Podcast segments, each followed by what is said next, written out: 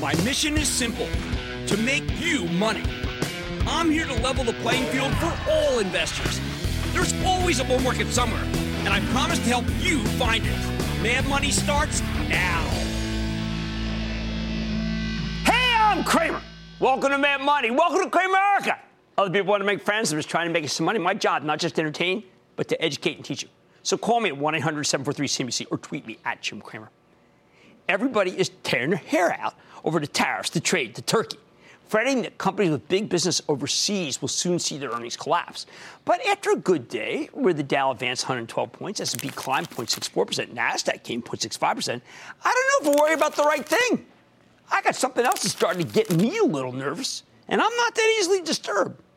I'm more concerned about spending patterns here at home. They may not seem to impact the averages a day like today, but boy, oh boy, are they becoming obvious if you know where to look.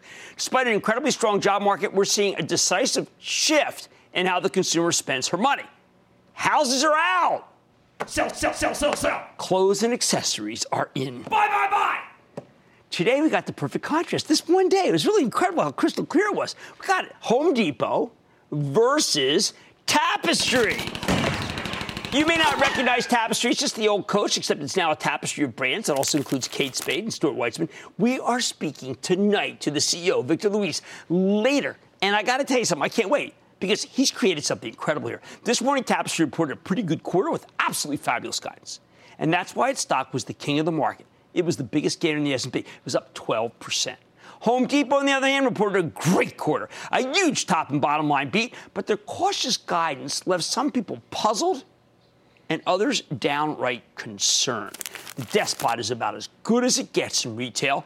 If they're being cautious, what does that mean for everyone else? After rallying almost four points in before market trading, in other words, before the opening bell, the stock only had a stunning reversal during the conference call and finished actually down a dollar in an otherwise incredibly strong day for retail. What's the real takeaway here? I mean, those who watch it today, let me give you a little sense of what I think. I think people are spending more on clothes than they are on homes. And Home Depot, bizarrely, even though it's a gigantic retailer, is now considered more of a play on traditional housing, not traditional retail. And that's a problematic development. Because while housing represents just 10% of our economy, that 10% punches well above its weight class in terms of all of the different things that go into a house. And look, it's not just these two companies. On the one hand, you have handbags and accessories doing extremely well. Tapestry just confirmed it. We already got an even bigger beat last week from Michael Kors, a similar accessories juggernaut. Macy's today, 52 week high. You see that? Ralph Lauren, PVH, VF Corp, they've all been reporting incredibly good numbers. It's trend. Put it all together, and it's clear the consumer is truly spending a lot of money on apparel. And that's why Burlington stores, TJX, see that one? Kohl's are among the hottest stocks in this market. Kohl's is almost too hot. Hey, by the way, it's why Urban Outfitter stock could actually go up a buck 34 despite a downgrade. And all of this is without even mentioning the king. Amazon. But the strength isn't universal because of housing's newfound weakness. When you layer on Home Depot's cautious guidance and you throw in last week's hideous numbers from a little outfit that I follow called Redfin, you start wondering whether maybe the housing industry has hit a wall. Despite plentiful job growth, okay, which and it is plentiful. And some, by the way, some amazing small business optimism figures we got today: 107.9. That is just a tenth of a percent below the record 1983 reading. Well, you, you got to do a little bit of, uh, how about a little consternation? Let's put it that way. Have houses gotten too expensive? Have wages not improved enough? Are mortgage rates too high? Now, many times on Home Depot's conference call, the analysts seemed very skeptical of the true nature of the blowout quarter just reported and the company's subsequent direction for the future. They congratulated management repeatedly and effusively for making up for what was a weak spring.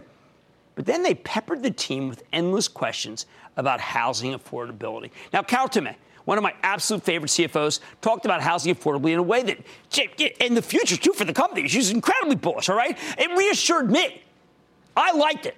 But judging by the reaction to the stock, a big uptick and then a complete reversal, others felt differently. Here's what she said.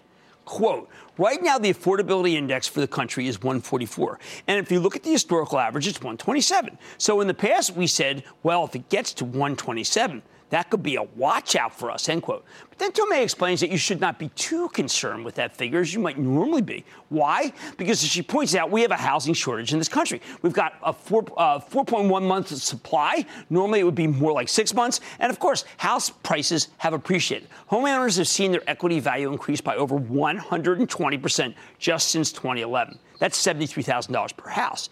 She argues that, and I quote, as homeowners view their home as an investment and not an expense, they spend more. Hmm. Okay, I am a huge fan of Carol Tomé. I had her on the show. I take what she says incredibly seriously. But just for a moment, let's flip her logic on its head, okay? If home values have increased by that much, then holy cow, no wonder the economy is not getting much of a boost from housing. Who wants to pay up that much for a house now? A new house? Hey, maybe they cost too much. Now, I want you to, I want, I want to throw in something we heard from this Redfin, this uh, uh, real estate broker last Thursday. And it's a tech play on real estate. It, eh, let's call it a real estate services company. It's a little hard to understand, but it had one downbeat conference call. How downbeat? CEO Glenn Kelman told us, quote, in the past three out of four weeks, we saw a significant slowdown. We still have growth year over year, but it's much lower growth than we are accustomed to. That's not what you want to hear if you own a stock involved in real estate. Then Kelman goes on, quote, you hear real estate agents saying, I put a home when that, uh, that normally would have sold in a week, and it's still on the market a month later. I expected to get eight competing offers. I got one, and it was below the asking price, end quote. Wow! As if that wasn't clear enough, he adds, more and more there are homes that we thought would sell that don't, end quote. He called out the once red hot Seattle and San Francisco markets as being too expensive. That dovetails pretty perfectly with the action in the home builders. Lennar stock down 19% for the year. Toll Brothers, Toll down 28%. DR Horton off 14. Pulte down 16. KB Home, huge California exposure, down 26%. And this is in a good tape. What's the clincher? On the Redfin call, Kelman told us this, want to hear this. The younger generation of would be homeowners is bewildered. Many are living in their parents' basement. Until the market becomes more balanced, they will take longer and be harder for these folks to find a home, end quote. Okay, let's put it all together. In this, what I regard as a disturbing narrative, the millennials may be inheriting the earth, but they're not necessarily inheriting a lot of wealth right now. More and more, they feel priced out of housing, but the economy is booming and they're still spending. It's just that they're buying apparel, electronic devices, think Apple. They love cool experiences. There's nothing cool about the experience of owning a home. Now let's go back to that the biggest gainers list from today. What else can we learn? Uh, what's the second after Tapestry? Advanced Auto Parts, AAP, Advanced Auto. It's a retailer that sells car parts with a stock that rallied 7.79% today. Last week, we ran a piece explaining why CarMax is trouncing AutoNation. The former is all about used cars. The latter is more about expo- much more exposed to new cars. Guess what? Used cars need more replacement parts, like you get from Advanced Auto Parts. We know the automakers have been horrendous performers in the stock market, so we have to conclude a couple of things here. The millennials are using Uber and Lyft rather than buying new cars, and they're sharing scooters too. Maybe new cars, like new homes, have gotten too expensive for the younger generation, and current owners are more likely to fix their old vehicles instead of buying new ones.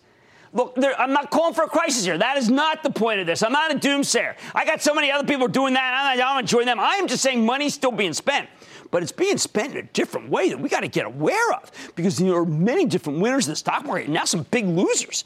It's still jarring to think that the automakers and the home builders, traditional winners in a full import environment, their stocks aren't working here at all. Bottom line, compared to the autos and the home builders, tariffs and trade in Turkey, eh, geez, sometimes I feel like a little bit of a sideshow. This market can keep climbing without those two crucial groups. But I have to admit, overall, losing housing, geez, losing autos, it's got to make you a little less sanguine. Mitch in Arizona, Mitch. How you doing, Jim? Well, Mitch, I'm trying puzzling over the U.S. economy. What's going on with you? Every time I get on the freeway, to my right is a glass structure with automobiles on it. I didn't know what it was, but I know what it is now. It's Carvana and the stock is up 200% year to date. What do you think? Well, you know what? This is the winner in this group. Now, we did profile a used car guy uh, last week to be like CarMax, but I got to get to the bottom of, car, uh, of how Carvana can be up 186% because it is just insane. Let's do a piece and come back. How about JC in New York? JC. Hey, Jim. I'm 25 years old and first want to thank you for helping all young investors. No problem. My question is about PBF Energy, an oil refinery. The past couple of months, PBF and oil refineries in general have rallied in some part due to what a number of news outlets have reported. There are some new maritime regulations that go into effect in 2020, which require the reduction of sulfur content exactly right. in marine in marine vessels from 3.5% to 2.5%. So that's a lot. I think PBF has the technology to take advantage of the oil refinery landscape right now and going forward in 2020 when IMO goes into effect. But what do you think? JC, I'm with you. Uh, absolutely. I'm, i know those rules because I, I follow the cruise industry. You're absolutely right. And by the way, I was going to say buy Andeavor. But you know what? That's ANDV, which is a merger. But you got a good one. I like your choice. I like your homework. Doug in Indiana. Doug. Booyah, Jim. Hey, Booyah. my question's in regards to uh, Wyndham Destinations, W-I-N-D. Right. Back back in June, they split into two uh, different companies, hotels and Wyndham Destinations timeshares.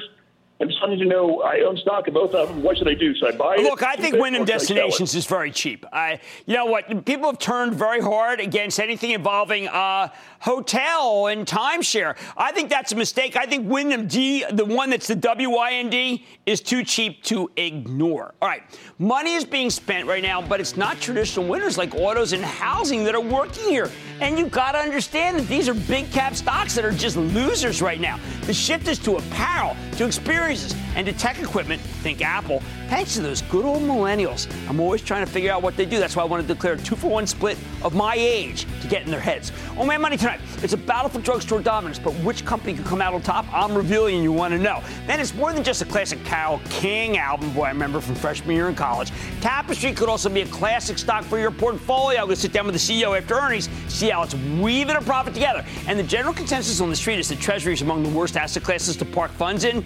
Uh-uh. Chart's telling you a different story. Don't make a move. Stick with Cramer. Don't miss a second of Mad Money. Follow at Jim Cramer on Twitter. Have a question? Tweet Cramer. Hashtag mad tweets. Send Jim an email to madmoney at cnbc.com or give us a call at 1 800 743 CNBC. Miss something? Head to madmoney.cnbc.com.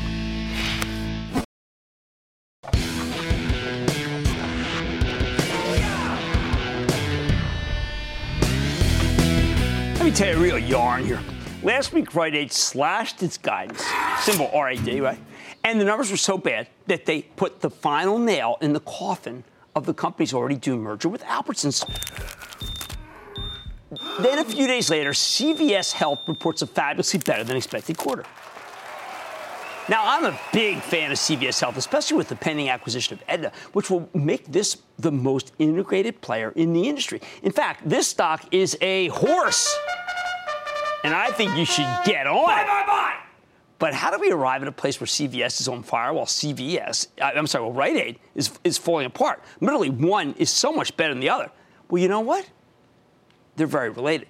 CVS is winning because its competitors, particularly Rite Aid, are in disarray. Long story short, CVS has had two major rivals, Walgreens and Rite Aid, and the latter two companies spent years trying to combine forces. In October of 2015, Walgreens Boots, the number one player, announced that it would be acquiring Rite Aid, the number three player. But understandably, the deal ran into some major antitrust issues. By late 2016, it was crystal clear that the Federal Trade Commission, FTC, had serious reservations about approving the transaction. Can't blame them. The FTC wanted Walgreens and Rite Aid to sell at least 650 stores in order to prevent anti-competitive behavior. However, even that wasn't enough. In a three to two merger, where an industry is consolidating from three major players to just two of them, the regulators tend to be incredibly skittish. So the FTC didn't just want Walgreens and Rite Aid to sell hundreds of stores. They wanted those stores sold to a viable buyer who could actually operate them without going under, who could be a real competitor.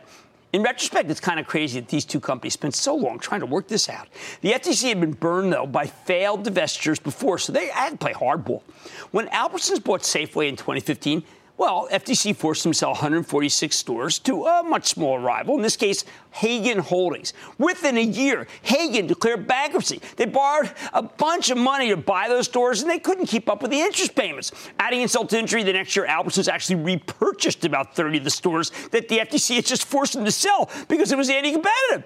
Yep, the regulators must have felt like they'd participated in a travesty of a mockery of a sham. And that was just the most recent example of the FTC getting burned.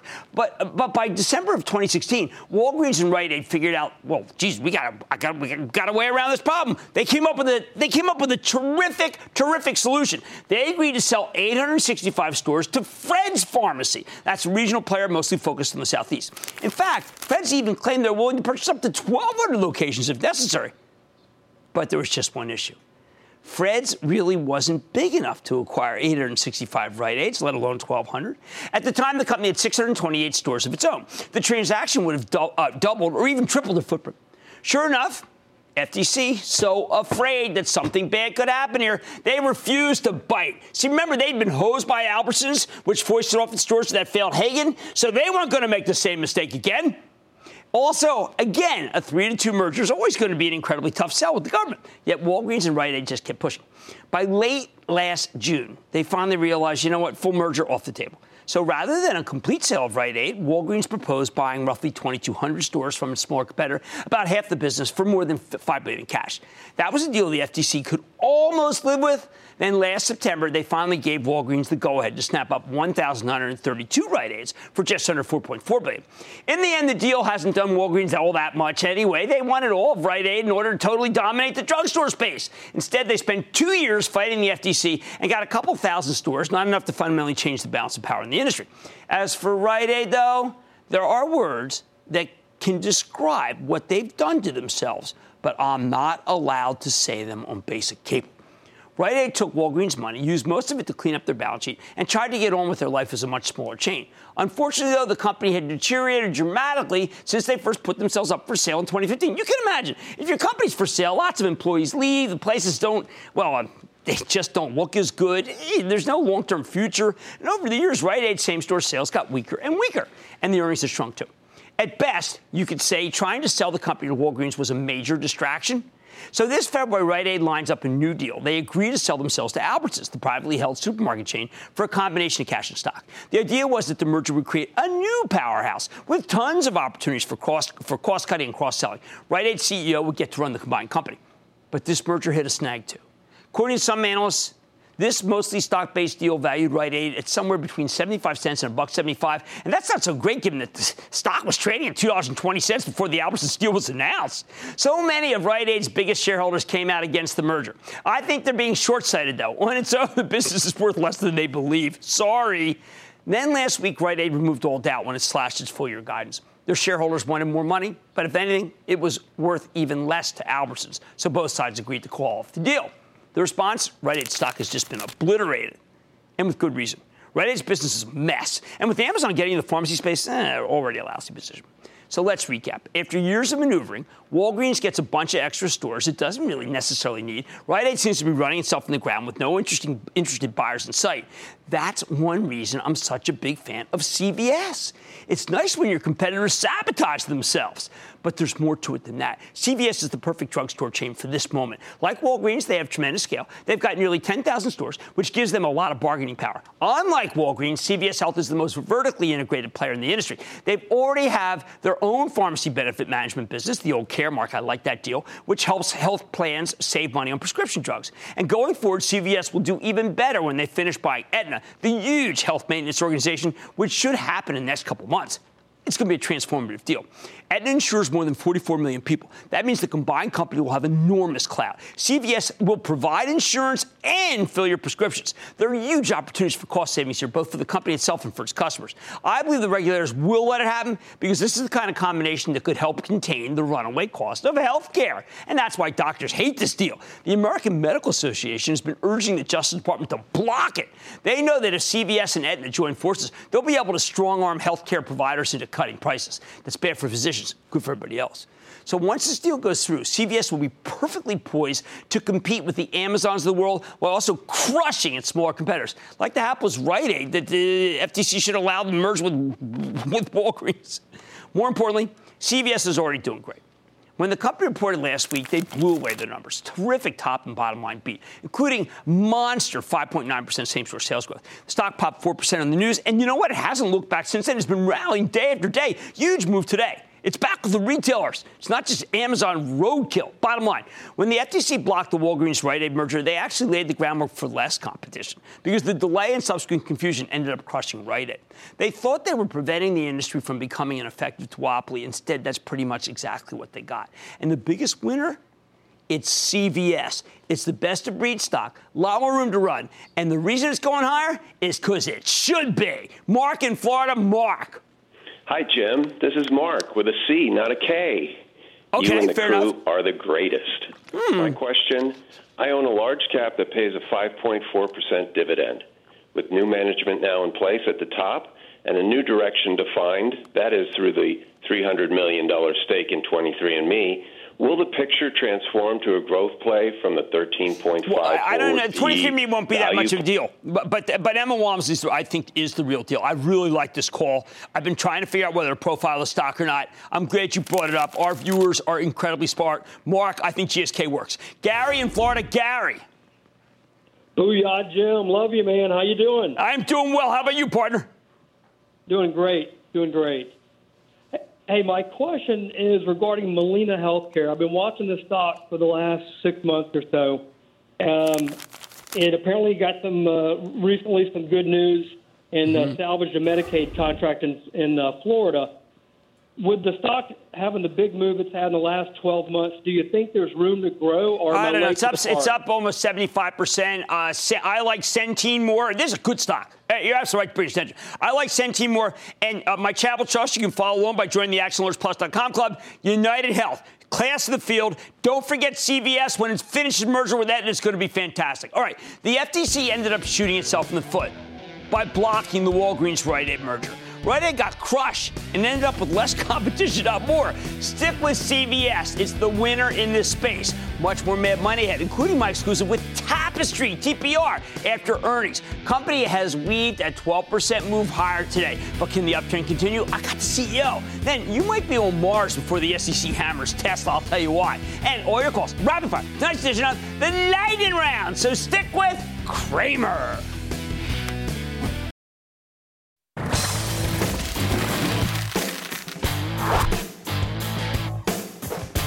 Do not ever let anybody tell you it's impossible to reliably pick winners in the stock market. Last Friday, I told you to buy some Tapestry ahead of this quarter this morning. For those of you who don't remember, Tapestry is the apparel and accessories company formerly known as Coach. They also own Kate Spade and Stuart Weitzman. I've repeatedly pointed out the accessories group is red hot here. So I extrapolated for the rest of the group and predicted Tapestry would have a good quarter. But even I didn't expect the stock to rally $5.70 or 12% like it did today because of unbelievable guidance. What's driving it? Okay, three cent beat off of a 57 cent basis, higher than expected revenue, but just an incredibly bullish view for the 2019 fiscal year. The truth is, this represents merely the, the latest step in what's been a tremendous multi-year turnaround effort. It's been speared by Victor Luis, who's taken over CEO more than five years ago. I think he's done an amazing job, but do not take it from me. Let's check it with the man himself, Victor Luis. He's the bankable CEO of Tapestry to get a better sense of where his company's headed. Mr. Luis, welcome to Mad Money. So great that you're on the show. Thank, Thank you so much. Thank you. Well, I mean, uh, you know, I just was pulling for you because I think that you've done an incredible thing revitalizing this brand, but I was sta- astounded. You're predicting a year of double digit revenue growth. You've got unbelievable growth in China. You've got a multi year plan. I want you to trace it out for our viewers. Sure. Well, we're very excited. First, of course, we've had an incredible year, just announced a great end to that year with our fourth quarter uh, which was really reflected in the acquisition of Kate Spade that we've successfully integrated, uh, following up on the acquisition of Stuart Weitzman. And now we're building a platform upon which all three of our brands, Coach, Kate Spade and Stuart Weitzman can grow, uh, follow, which is going to be backed by some investment strategies that you discussed uh, specifically in China. Uh, when the Coach brand entered China about 10 years ago, it was a $50 million business. Today, north of 600 million. Uh, had an awareness today, an unaided awareness that basically is at 30% relative to Kate Spade's at two. So tremendous opportunity for us across the Asian uh, markets for growth. But we would be uh, sliding another initiative that you've done 800 million in men's going to a billion?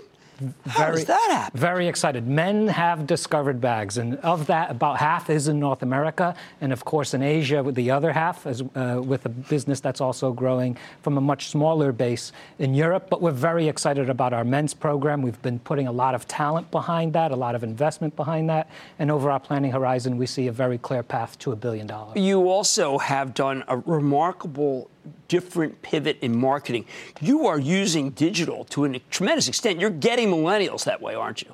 We are. Uh, look, of our direct business today, approximately 10% of total Tapestry business of around $6 billion or Okay. so this fiscal year is direct digital. If we were to include all of our partners at wholesale, it would be, of course, uh, substantially more than that. But it is the most important way in which we connect with consumers and influence their purchase decisions.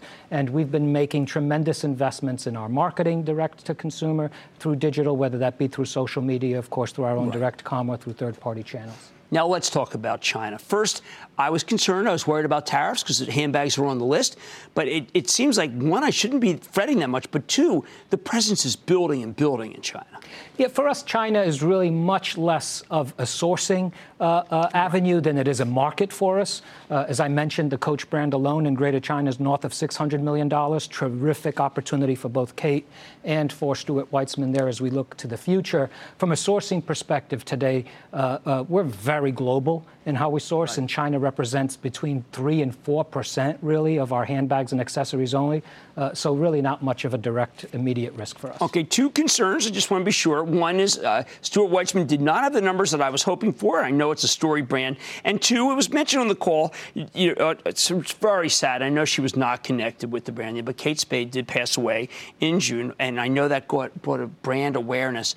Uh, I think it's a great brand, but I want to be sure that that spike wasn't ephemeral, and I want to be sure that Stuart Weitzman is on a growth path that I shouldn't worry about. Sure. In terms of uh, Stuart Weitzman, what- we've communicated uh, most recently is that uh, we're working very hard to deal with some of the execution issues that we were facing, and hard to deal with some of the execution issues that we were facing in our supply chain as we integrated that brand uh, following the uh, elevation of the founder to a chairman emeritus role. Right, right. And uh, uh, we see that now most of those issues are behind us, and we have, in fact, on this most recent call just this morning,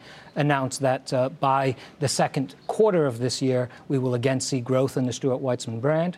And in the case of uh, Kate Spade, as you mentioned, uh, uh, of course, uh, very, very sad with the passing of the founder. She has not been with the brand for the last decade. Right. Um, um, but of course, we were very touched with the response that we got in social media across the world uh, uh, to her passing, and uh, very excited. And a couple of these silhouettes, in fact, that we have here today are from our new executive creative director, Nicola Glass, who replaces the uh, person who followed Okay. uh, uh, Kate herself. And uh, uh, we're very excited to launch her collections in the spring. we went by one of your stores. My wife said to me, I don't think that's Coach because of this. We saw this. You have changed it up in a way that, even though you never, uh, we still love the traditional, right? We love the retro tradition. My daughter wears the retro, but you have made the stores look very uncoach like. Not that that's bad, but we wanted more, and you're giving it to us. Thank you. Well, at the core, they're still very coach. They still Right. have that core DNA that we've brought forward, and, and listening to your wife as the voice of the consumer is what we enjoy listening to the, the most, of course. Um, but what we have here, and the one you're referring to, is uh, one of our newest uh, uh, handbags by uh, Stuart Vevers, our executive creative Right. director, and he's gone back to the archives a little bit and taken the traditional coach uh, signature, actually, modernized it, put it in a new silhouette, and we're getting an incredible reaction to the launch of this signature Oh, platform. people love it. Now, is there something that I'm missing? Why are accessories itself, as a as something people buy, why, how did accessories get red hot? Well, look, they've been red hot for quite some time, Okay, actually. fair enough, fair enough. I think if you were to compare uh, uh, the growth of the accessories category over the last decade to, uh, uh, I would say, premium apparel. Uh, and other categories of, of accessories has definitely outpaced. Uh, the past year has seen really uh, terrific growth with uh, high single digit, low double digit growth globally, uh, truly driven by the fact that accessories remain the most important category that consumers use to express their individuality. It's branded. It's one of the key ways that they invest in fashion to express themselves. Okay, one last question. You've got two Chinese celebrities. Candidly, I did not know them. That is my own weakness. And Selena Gomez here. Correct. Endorsements, they work. They work. They're a great way for us to connect with consumers globally. Of course, as we know, as, especially as consumers leverage social media and celebrity much more in order to give the brands context, uh, we'll leverage global celebrities such as Selena Gomez, and then we'll also complement that with local celebrities in key markets, whether that be in Japan or in China, with the two that you've mentioned that we discussed on the call this morning. Well, what a remarkable turn. This could be long lasting. Going last many years. That's Victor Luis, CEO of Tapestry. The symbol is TPR. This one's real. Remember when we first had P- we had Manny Chirico and PVH? This one feels like infancy. Mad Money's back after the break.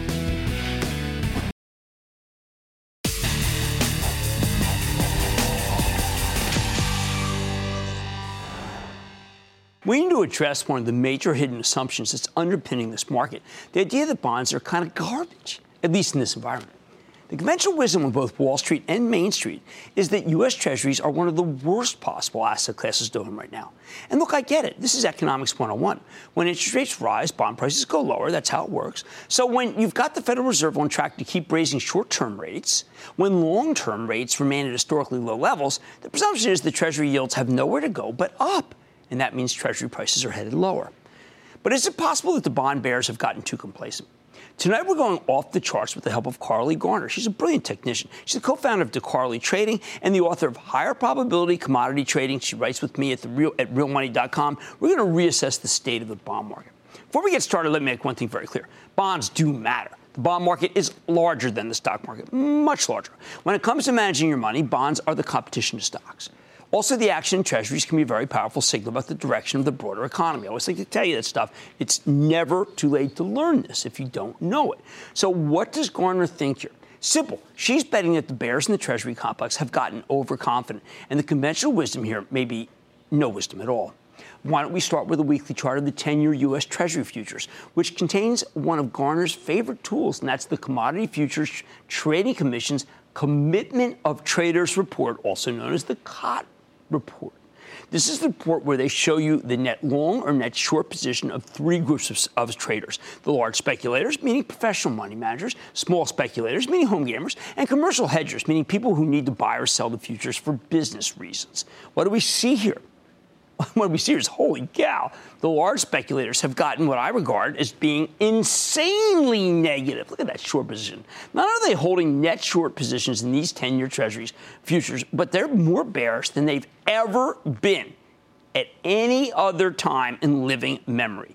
Large speculators are holding a net short position of roughly 600 100,000 futures contracts. Small speculators, the home gamers, have another 200,000 that they're short. All told, that's a massive bet against Treasury prices, the likes of which we've never seen before. They're all betting that rates are going to rise. And that's the problem. Sure, a very basic understanding of economics tells us that bond prices need to go down.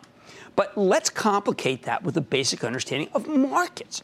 First, when nearly every investor has the same expectation, when most of them have already taken action on that belief, then it's baked in.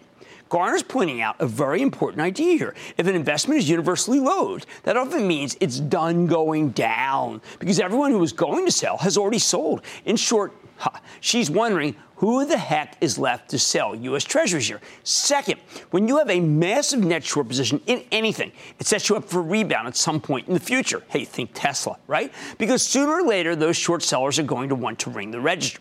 And for a short seller to take profits, they need to buy back the thing they bet against. Basically, Garner thinks this trade has gotten overcrowded. That's a key term when you come to, when you talk about short selling. Overcrowded. And when the shorts start unwinding their positions, well, therefore, it's going to create a fierce rally. Next, take a look at this chart, which shows the seasonal patterns that we're dealing with, the seasonal patterns of the 10 year. This is a very important concept of how it's done in the past. Historically speaking, treasuries tend to rally in the late summer and early fall. In Garner's experience, this is one of the most reliable seasonal patterns around and tends to be pretty unforgiving. She knows from experience because she, because she once blew up her parents' speculative trading account trying to fight this. Well, that would certainly be a mistake. Okay. Now, during the second half of the year, the 10 year note futures typically move higher, with the biggest move usually coming from July through early October. Got it?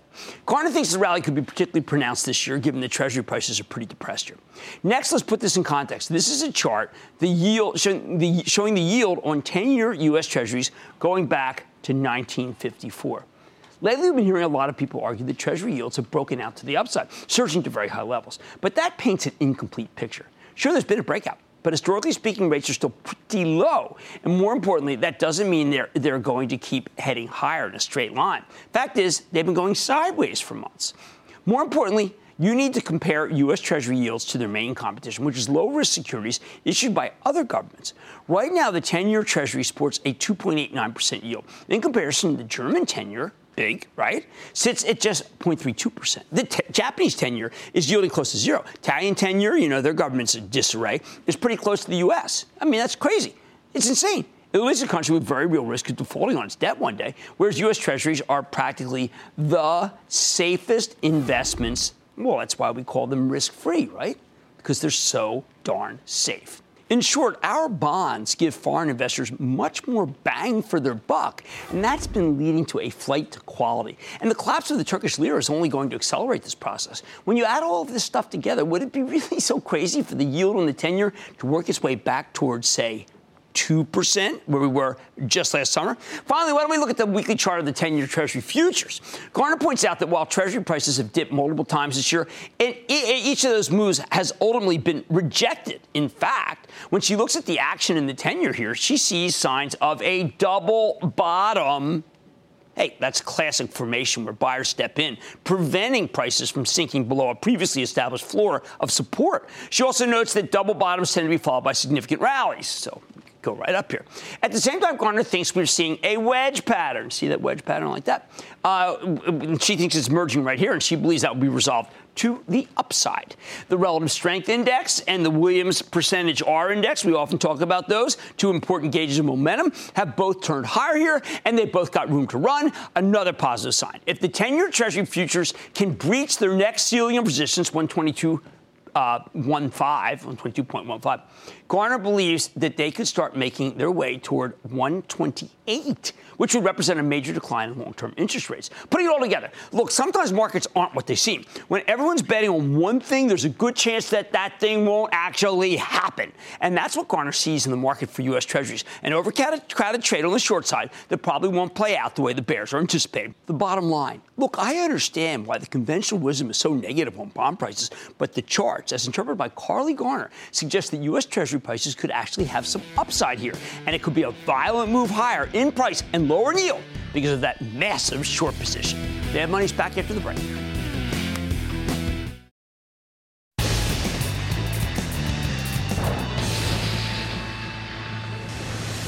It is time. It is time for the lightning round. What's up, Rock Girls? One another. Same as Sarah, bye bye bye. Self zero, another four, top one, number ten, this out. And then the light round's over. Are you ready, skiing daddy? Time for the light round. We're going to start with Claudia in Missouri. Claudia. Hi, Jim. This is Claudia from St. Louis, and you talked to my husband Virgil and I while you were at Denny and Scott's son's wedding in Sonoma, Ryan and Julia. Sure, and, man. How you doing? Yeah. Oh, you made my day, and you said that this is why I do the show for people like Virgil and Claudia. You Absolutely. are my financial I remember you. Yeah, idol. Oh, that's exciting. That's exciting. How yeah. can I help? Um, I have uh, a lot of success with Amazon, but a stock that really concerns me is Scotts Miracle-Gro. Well, I you're right to be it. concerned, Claudia. You're right to be concerned because, frankly, they've missed quarter, missed quarter, missed quarter, and enough is enough is enough. I don't know if I want to sell it here, maybe get a bounce, but geez, you're absolutely right to be mystified. Hey, and I wish uh, Julia Ryan best of all, and they're going to be at a Eagles game against the Skins. Let's go to Charles in Maryland. Charles. Hi, Mr. Cramer. Thanks for your great show and for reminding us of the basics. Okay. Uh, uh, my stock is uh, J and J, and I'm wondering why Under the PE so high. you got there. Alex Gorsky doing a magnificent job. You finally got a break to be able to buy that. I buy some here, buy down 127. Let's go to Bobby in Missouri. Bobby. Jim, booyah. I've booyah. owned Aspen Technology for four years and I'm up over 170%. What is that? That is like I've a software company for. Company uh, before. It's like an infrastructure software company. It's unbelievable. We got to profile that thing. It is up huge. I mean, look, I'm a Salesforce VMware kind of guy, the Cloud Kings, but that is uh, that is sui generis. Kind of reminds me a little bit of Autodesk. I like it. Let's go to uh, Charles in Indiana. Charles. Hi, this is Charles in Indiana. All right. And let me say And let me say to you, uh, booyah! Wow, that was just a massive booyah. I'm so thrilled about it. What's going on? I have been a fan since your Mad Money inception. Holy I cow! have two When I was young. yeah, me too. I have two questions. The first is a 3D 3D printing company, Stratasys Limited. Buy, sell, or hold. Not that good of a quarter. Okay, uh, you know, we just had, and I went over the call. We had a really good call from 3D Systems. Uh, the stock is up in a straight line, but it's really good. And let's not forget what they've been building at HP Inc. They've got terrific 3D. Those are my two favorites. I don't need to go anywhere down the uh, any anywhere further. I need to go to Lee in Texas. Lee. Booyah, Jim. Booyah. Last March, I struck oil when I started trading in Laredo Petroleum. No, we're going to lay low on the oil. We're going to lay low on oil right now. It's a little too risky. By the way, FANG, Diamondback Energy buys energy, and that's an interesting idea to buy Diamondback on the weakness, but we're going to do more work. Let's go to Ralph in New York. Ralph. Yeah. So how you doing, Jim? I am Uh, good. How listen, about I you? Was just wa- good, good, good, good. I was just wondering what you thought about JetBlue right now. no, now. I'm not a We've got JetBlue fan. I like Southwest Air symbol love. And by the way, uh, Oscar Munoz, Oscar's doing a good job at uh, at United Continental. You see that thing? It's like 50 week high. Incredible. Really bifurcated segment today. Let's go to Bill in New York. Bill. Hi, uh, Jim. Uh, I'm calling about Tesoro. It's That's a, high uh, risk stock. it's down a great deal. You, you, as long as you understand that it's totally speculative, I do not have a reason why it can go up, but it is speculative, and I know people want to do that. Doug in Virginia, Doug. Cramer, booyah! Booyah! Hey, I'm calling. I'm in, in Virginia and calling about a Virginia company, Lumber Liquidators. Yeah, Wanna know if I wood. need Let me to tell hang you on? something. Wood, after listening to that Home Depot call, I don't want anything to do with anything related to housing, including lumber. By the way, lumber's come down in price. And that, ladies and gentlemen, conclusion of the lightning round. The Lightning Round is sponsored by TD Ameritrade.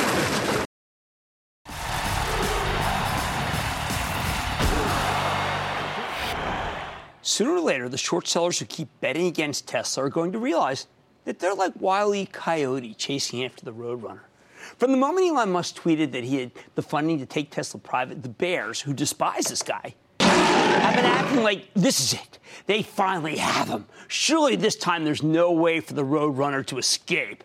Somehow they believe the feds will look at this tweet and say, We've had enough of this nonsense. Musk is out. But that's not how the world works.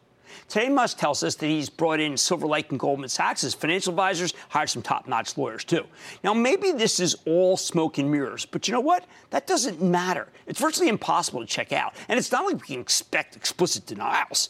In short, even if Elon Musk was lying through his teeth, I think he gets away with it, and that's driving those darn bears crazy. Same goes for the special committee of board members just appointed to review the bid. Like, uh, like him or not, Brad Buss, who worked at Solar City, which Musk co-founded, Rob, Robin Denholm, uh, chief operating officer of Telstra, a telco company, and Linda Johnson Rice, chairman CEO of Johnson Publishing. They're all respectable business people. Are they independent? I think they qualify. Short sellers can't stand that. Then there are the extreme skeptics, the ones who say this latest tweet about bringing lawyers and investment bankers is just Elon Musk covering his butt after last week's reckless tweet about having secured financing for a buyout. They want to know when he brought these firms on. Was it before or after he publicly mulled taking Tesla private? To which I say, whoa, hold your horses. Look, I consider uh, myself an Elon Musk skeptic too, but you, you need to understand how the law actually works. First, sure, the SEC may be looking into Musk's tweets. The, the thing is, the SEC looks into everything. We don't know if it's a formal investigation or informal inquiry, but I've already heard commentators say that it'll be criminally prosecuted by the Justice Department. That's insane. We haven't even seen any charges from the SEC, let alone a referral to justice. Second, remember, Saudi Arabia's sovereign wealth fund just bought $2 billion worth of Tesla stock in the open market. If the company were really running out of money, as the bears constantly insist, wouldn't Tesla have sold those shares directly via private placement?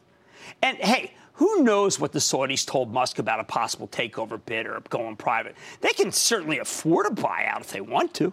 Does that count as secured funding? Maybe to Musk it does. Maybe the SEC agrees. Maybe it doesn't agree. We have no idea. We know the Saudis want to diversify away from oil. Taking Tesla private would help them do just that. Look, I don't like the way Musk has disseminated this information either. It sure seems like he was deliberately trying to stymie the short sellers, and it's now snowballed into some sort of weird alternate reality.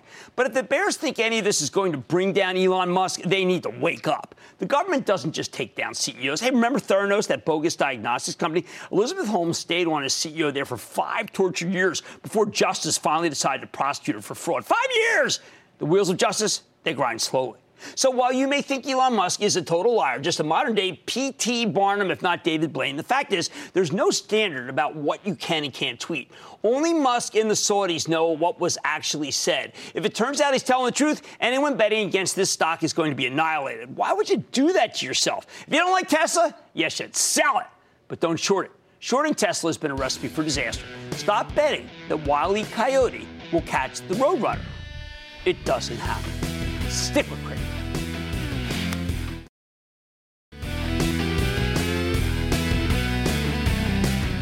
NVIDIA reports on Thursday. Get this tonight, Wells Fargo goes from sell to buy. That's a double upgrade right on the eve of NVIDIA reporting and a new chip they came out with. I don't know. I mean, this stock could be breaking out. Like I said, there's always a bull market somewhere. I promise I'd find it just for you right here on Mad Money.